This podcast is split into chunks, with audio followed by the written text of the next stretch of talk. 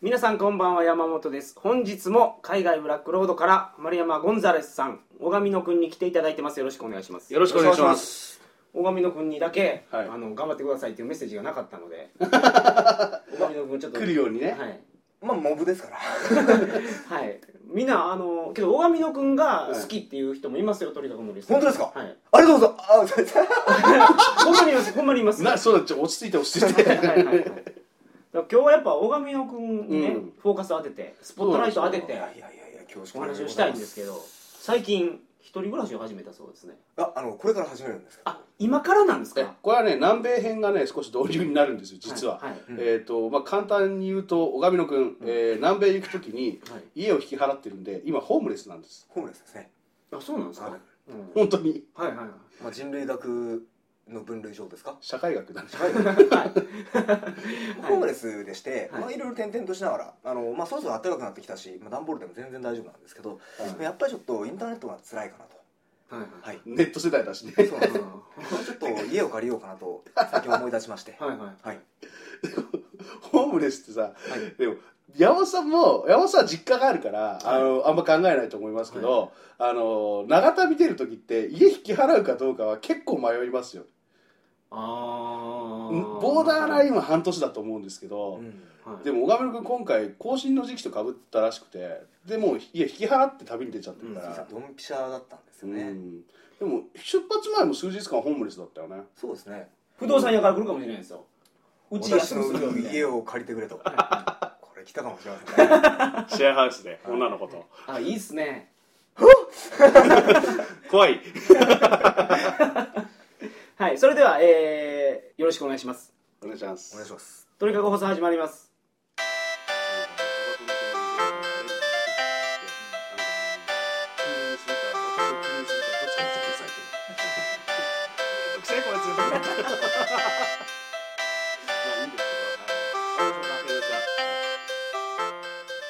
改めましてこんばんは。2011年5月27日金曜日鳥かご放送第281回をお送りします。番組に関するお問い合わせは info.tkago.net info.tkago.net までよろしくお願いします。お願いします。はい。一人暮らしですよ。一人暮らし。山本さんはしたことあるんですよね。もちろん、はい、僕はもちろん全然。お二人一人暮らし歴はどれぐらいですか？ああ僕上京してからずっとですね。18歳から19歳18 1819ぐらいから、えーずーっと一人暮らしでした、でもね、10年以上。そうですね。僕10年ぐらいですかね。10年ぐらい。はい、そうですね。僕もその上京した時から一応親元は離れているんですよ。うん。でもただそのアパートを借りて住んでいると住んでいるんですがなぜか一人暮らしにならないという。ちょっとコンビニ挟んだところによると君はなんかあのコミューンみたいなアパートをなんか形成してアパートで暮らしを形成して仲間たちとの共同生活をずっとしてきたという。そうですね。聞いたんだな。あのえどうなんだそれ小上の名義で部屋借りて、はい。い、ろんな人が住み込みに来るんですか？そうですね。大抵まあ一人は住んでるし多い時は二人は住んでるしっていう形で、うん。まあ、みんな基本的には最最終生活っていうんですか？あのなんかそれで聞いてさ俺びっくりしたのは小上野君があの家に行ったら全然知らないやつが4人麻雀してたらしいです。え4人とも知らないんですか？それでも知らない。すごいっすね。でまあ あれ？って思いながら俺んちだよなって思いながらこうやって横に座ったら「あ次僕抜けるんで入ります?」みたいなこと。はい。そこ何やと思ってるんですかみんな。こうやってやって「ところで森さん誰の友達ですか?」って言われて「あこれ家主です」って言って「えー!」って言われて。話話を聞くとそのやっぱり、うん、そその時麻雀打ってた友達が代理でっていうその代理のやつが代理を呼んでみたいな感じのでいろいろ変わってった感じで知らないやつまあでもそのノリは学生ノリじゃないですかそうですね基本だからあの今直面している問題は、はい。あの前僕がきあの遊びに何度か行ってたのは、はい。彼がこうルームシェアを普通に4人でしてたんですよ、うん友達たちと、はい。それを引き払っての今なんでそういう意味では純粋な一人暮らしが今回は初なのかな？なるまあのかな、初になりますね。あのー上京してきた時半年ぐらいうん。まあそれっぽいのそれっぽいっていうのは変な話ですよね。は いまあ一人暮らしっぽいのをしたことはあるんですけど、うん。もう単純に単身でやるっていうのは今回がうん、初ですね、どうなんですかね、うん。こう社会人大人になってから一人暮らし。山本さんどうなんですか？一人暮らしした時。最初にまず最初に。ああ一人暮らしするとね、まあ、僕の時若かったからあれですけど、自炊が楽しいんですよ。ああ。自炊が。自炊ね。1週間ぐらいですけど。早っ早っ早っえ結局道路落ち着いたんですか？いやもうしなくなりますね。あだってあれ作るのにめっちゃ時間かかるでしょ。はいはい。食べるの一瞬だしね、はい。非効率的な気がしてきはい。結構ロスですよね。しょうがない、うん。うん、時間が重要な時間の方がね重要な人だったら外食した方がいい。俺あの一人暮らしで、えー、小上君に伝えるとしたら、はい。あの本当にねあの黄金パターンを決めちゃうと、うん。本当そればっか食っちゃうんですよ。面倒くさくなってきて。はいはいはい。あの俺一番陥ったのはチキンラーメンっていうのは、あの本当にあれはやめた方がいやチキンラーメンすごい美味しいですよ。美味しいですね。美味しいんですけど3ヶ月朝昼晩チキンラーメンしか食ってなかったら倒れましたね。そりゃそうですよ。いやそのうち面倒くさくなってきてお惣菜とか買ってくるじゃないですか、はいはい。それもなんか取り分けて皿にとかやってると面倒くさくなってきて面倒くさいから全部チキンラーメンに入れて煮てそのまま食ってたんですよ。あの例えばねあの餃子餃子とかならまだいいです、はい。シューマイとかならまだいいですけどなんだろうな例えばあの鶏からとか買ってきても、めん皿に入れるのも面倒くさいから、い。チキンラーメンの上に乗っけたりとかもうそうするようになってきて。ちなみに丸本さんそれをはんあのマクドナルドマクドナルドのハンバーガーでやると世界的なヒットをするドキュメンタリー映画になるんですけど。その生活を。スーパーサイズミー昨日太っとけばよかったのにスーパーチキンミーーですか、うんスーパーチキン。顔色悪いとは言われたのずっと。明らかに体調悪くしてるじゃないですか。うん。でもなんかある日なんかクラクラっと来てはい。パタッといってああ。医者行ったら営業が偏ってるって言われたけど。そこいやそうでしょ。う ねチキンラーメンしか食べてませんでしたって。山本さんって一人暮らしの時にはい。食事じゃあどうしてったんですか、あの最終的に。弁当とかですねやっぱあはい。弁当よ。はい。小上野君弁当食う、弁当めったには食わないですね。ほとんど食わないんですよ飯このコ男ンビニの弁当すごい食べましたねやっぱり。あコンビニコンビニの弁当やっぱ高いしあと胸焼けするっていうのが、ー一番のあれね油分が多いからじゃないの、うん。あのそういうところで売ってる弁当って本当そ今はどうしてるか知らないけど昔弁当屋で僕が働いた時は艶を出すために油入れてたよ。あそうです米に。あそれやってますよね、うん。なんかそうするとねツヤツヤのお米になるから見た目がいいあ一つ思い出しました。ん？パン屋の友達作った方がいいですよ。パン屋？家の近くにパン屋。パン置き？パン置き。違います。それまた今度するとして。パン屋って、はい。その日作ったパン全部捨てるんですよ。ああはいはいはいはいあそうですよね。知り合いがいたら、うん。くれるんです。それ強いな。俺ちが学校上京して入ってすぐの時に、はい。あの学生貧乏学生はあのパン屋でパンの耳をもらうもんだっていう思い込みがあって、はいはい。パン屋行って、まあ、学食にあるパン屋がパン屋が併設されててそこ行って「すいませんお金ないんで余ってるもんください」って言ったらゴミ袋いっぱいのパンの耳くれて、それ1週間ずっと食ってましたね、でパン屋の人と店員とかとほんまに友達になると、うん、パン全部くれますよマジっすか？はい閉店前に店入れてくれるんですよ。は僕大学の時カラオケ屋でバイトしてて、い、はそこに来てたパン屋の女の子とうん。友達になってるんですよね、い、やっぱ女の子。手早いまあ。リア充じゃないですかいやいやたまたま女女の子やったんですけど今回。でその子がバイト終わりに電話してくれるんですよ、うん。ほんでパン屋行って全部取って、うん。そして今から捨てるからああでパンとその子を食べるわけですね。いやいやパンだけですけど。で最後の方に「私はお持ち帰りしてくれないの?」とか言われて「このパンと一緒で捨てられちゃうんだ」とか言われて。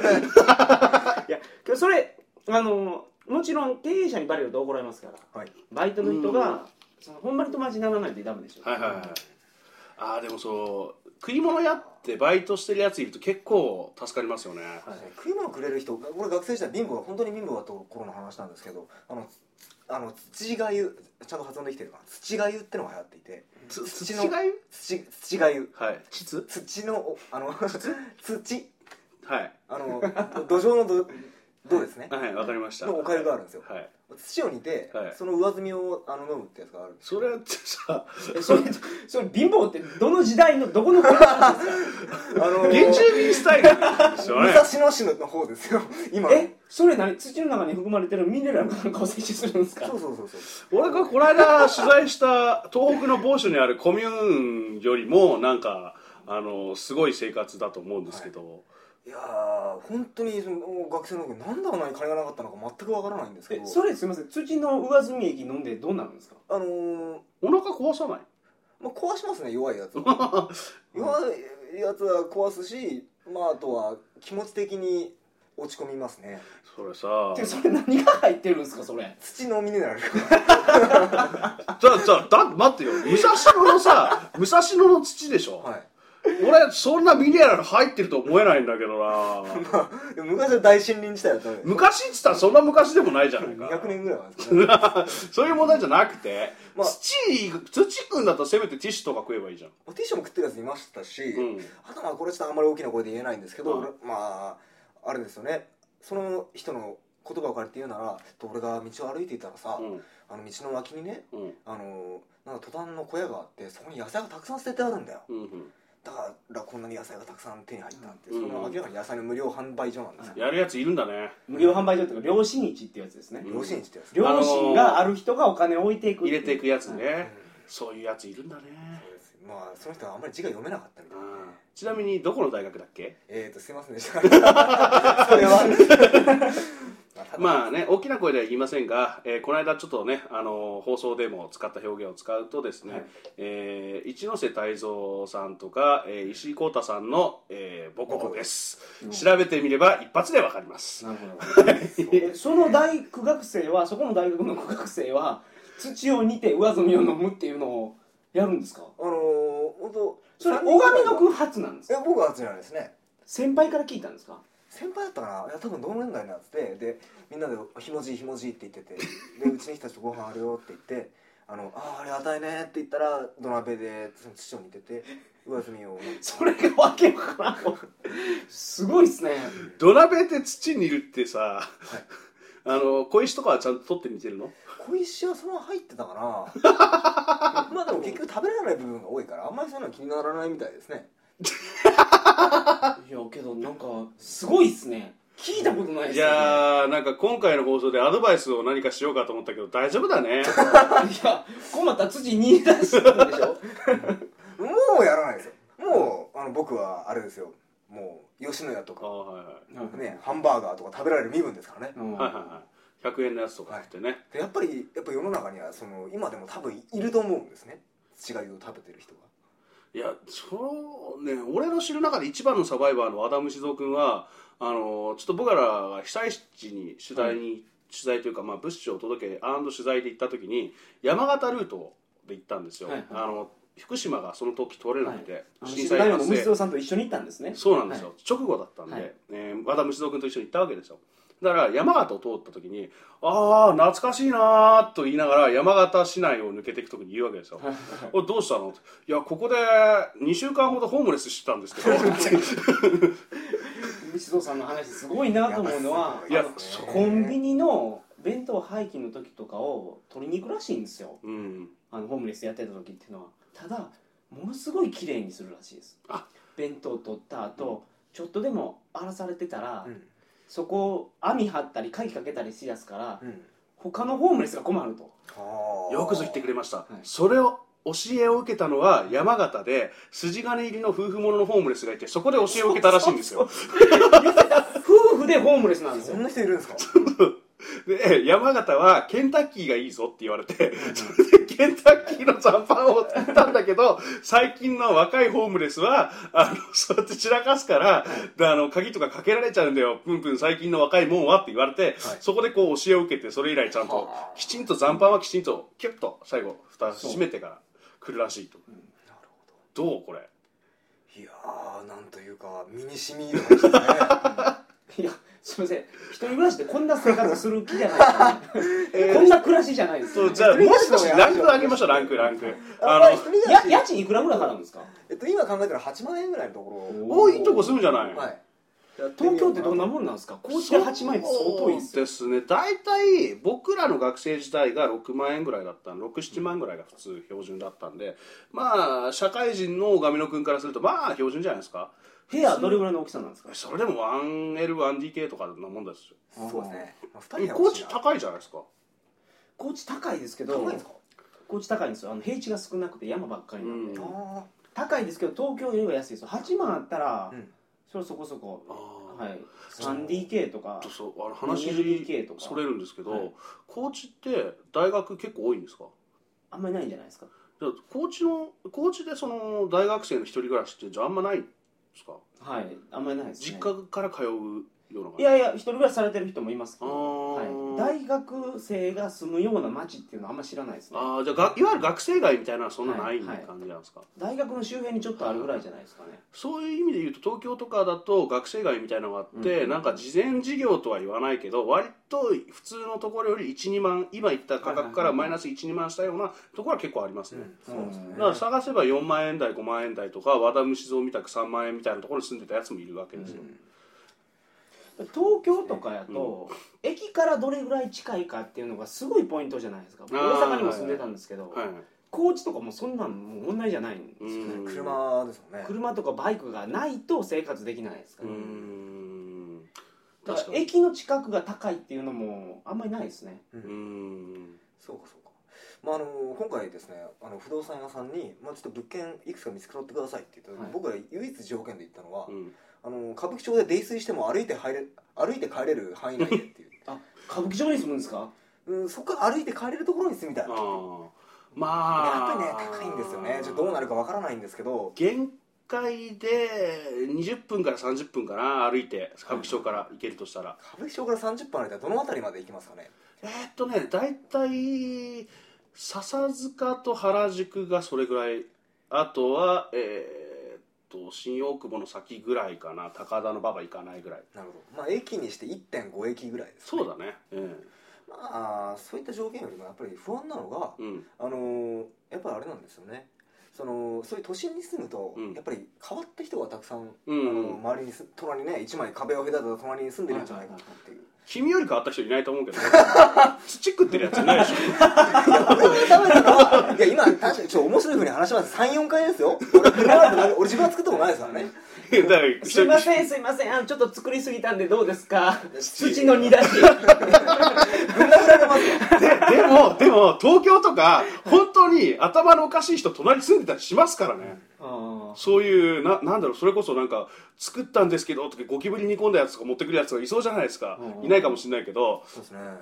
でもでもあの一回あれですねあの部屋に続く階段の踊り場で、うん。あのおっさん普通に眼鏡かあのかけた疲れた40歳ぐらいのおっさんが、うん。あれですわ。あの包丁握って立ってた時ありましたよ。夜の11時ぐらい。うん。それはスルーしたの？大丈スルーしましたね。まあいろいろ人生は大変なんだな。あそ夫いや東京めちゃめちゃ治安悪いじゃないですか。先週のあのブラジルよりも悪いじゃないですか。でもね山本さんこれ、、はいいポイントがあってあの小亀野君が新宿周辺にもし暮らしたとしたら、鳥かご専属のスタジオができるわけですよ。収録スタジオが。東京来たらいつでもここのスタジオを貸してですよ。いいっすか。勝手に言ってるけど。勝手に話が進んでますからそれを神野君が留守に行ってる間にまた僕がなんだ誰か。でさっきの麻雀ウィークのやつみたく あの今収録してるんで。ところでオタク誰とか言って。なんじゃないですけどね。あの留守にしてる間に、うん。自分のベッドでセックスをされたことが俺は今まで6回あります。か らよく数えてんな。すごいな。すげえな。分かるんですよね。ああの濃厚にそういうものは残りますよね。でもさ、あの俺一人暮らしで一番嬉しかったのは AV が自由な時間に自由な時に見れるのが。そうですね。そうですね行き過ぎちゃって朝飯食いながら AV 見てた時はちょっと ほら借りてきたやつが消化しきれなくて、もう抜くためじゃなくて義務的に見なきゃいけないってなった時にとりあえずチェックだけ。そうそうそう、あのーそれでもう間に合わないと思って朝ごはんそれこそチキンラーメン食いながら見てましたからね。またチキンラーメン出てきた。常に僕はチキンラーメンと共に生きてたんでいかにチキンラーメンが好きかっていう話なんですけど、まあ、それは置いといてもいいんですけど。オナニーの研究はできますよね。あそれはできる。うん。うん。研究ですか？あの AV 人生相談ってやってるんですけど、はいはい。その加藤谷子先生っていう方がいてですね、はい。あの方はあの押し入れを使ってオナニーするんですよ。どういうことですか？押し入れあるじゃないですか、とうん。で押し入れのこのなんていうんですかあの二段になってるでしょ、うん。二段になってるところに足かけるんですよ、うん。足だから90度ぐらいに。そんな一ポーズやりながらやらなくても大丈夫ですけど。ほんであのーまあしこっててですね、はいはい。行く瞬間に内側にひねるらしいです。何ですかその特殊な性癖は。あの毎回思うんですけどそういう特殊なオナニーをする人って、はい。それこそ海外とか別の場所行った時ってどうやってるんですか？あー。できないでしょ。多分シングルルーム借りるんじゃないですか？僕けど一番すごいオナニーはうん。またオナニーの話とかしてるけど、はい。カブトムシを使ったオナニー。っていうのがあって カブトムシをあの金玉の方に乗せるらしいんですよじゃあ上カウパー駅めがけて上に上がってくるそうなんですよ。でカウパー駅チロチロ舐めるらしいんですよ。で上まで上がってきたらカブトムシまた掴んで下に戻して。あのそのあ金の玉からカブトムシがね何何回も上に上がっていくうちに射精するっていう。完全に曲げたわそれは。どっか壊れてますよね。えそれコーチの友達なんですか？そうですね。高知はカブトムシとかめちゃめちゃ取れるんで。あのコーチの人って変なんですか？いや僕の知り合いにもね友達も一人コーチの人がいるんですけど、はい。やっぱどっか飛んでる方があねーいらっしゃるんですけど、はいはいはいあでもさあのちょっと話思いっきりそれますけど、はい。最近ツイッターでねなんかあの高知出身の女の子にフォローされたんですけど、その子が高知弁でねつぶやくのがねすごい可愛いんですよね。なんとかガーとかつけるじゃないですか。あれいいですね。いいっすよ。ちなみにコーチ弁喋るとどういうふうになるいや俺俺俺に言ったって分かんねえよ。高知の人じゃねえし。残念だ。残念って。いるでしょ目の前に高知の人が。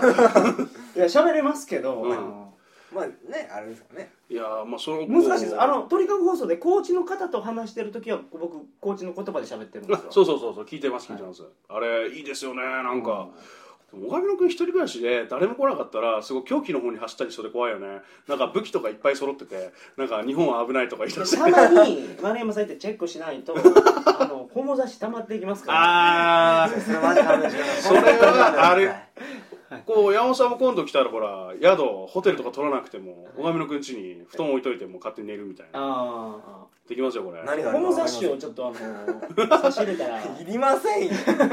ああホモ雑誌。あれでも小上野君の性癖あれでだいぶ上がりました。よいやこれは。ムキムキマッチョでなんかあのーなんていうのあのニカって笑ってる感じのああいうスポーツマンなマッチョ。なるほど。これはお土産として買ったんです。自分へのね。違います。は いちゃうの？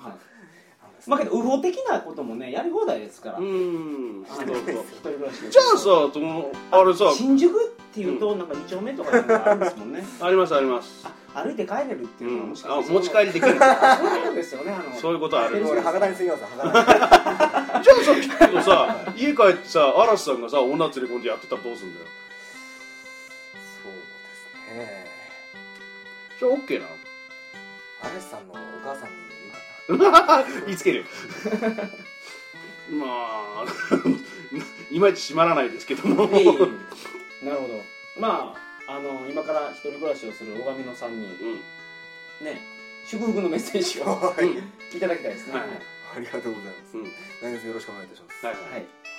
まあそれでは西にわたってどうもありがとうございました、とんでもない。あのブラックロードであのお土産を鳥かご放送リスナーに買ってきていただいてますので、はい。次嵐さんが出る時はい。そのお土産の紹介もしたいと思います、はい。ぜひぜ無知らしいですけど。詳細はその時にひはい。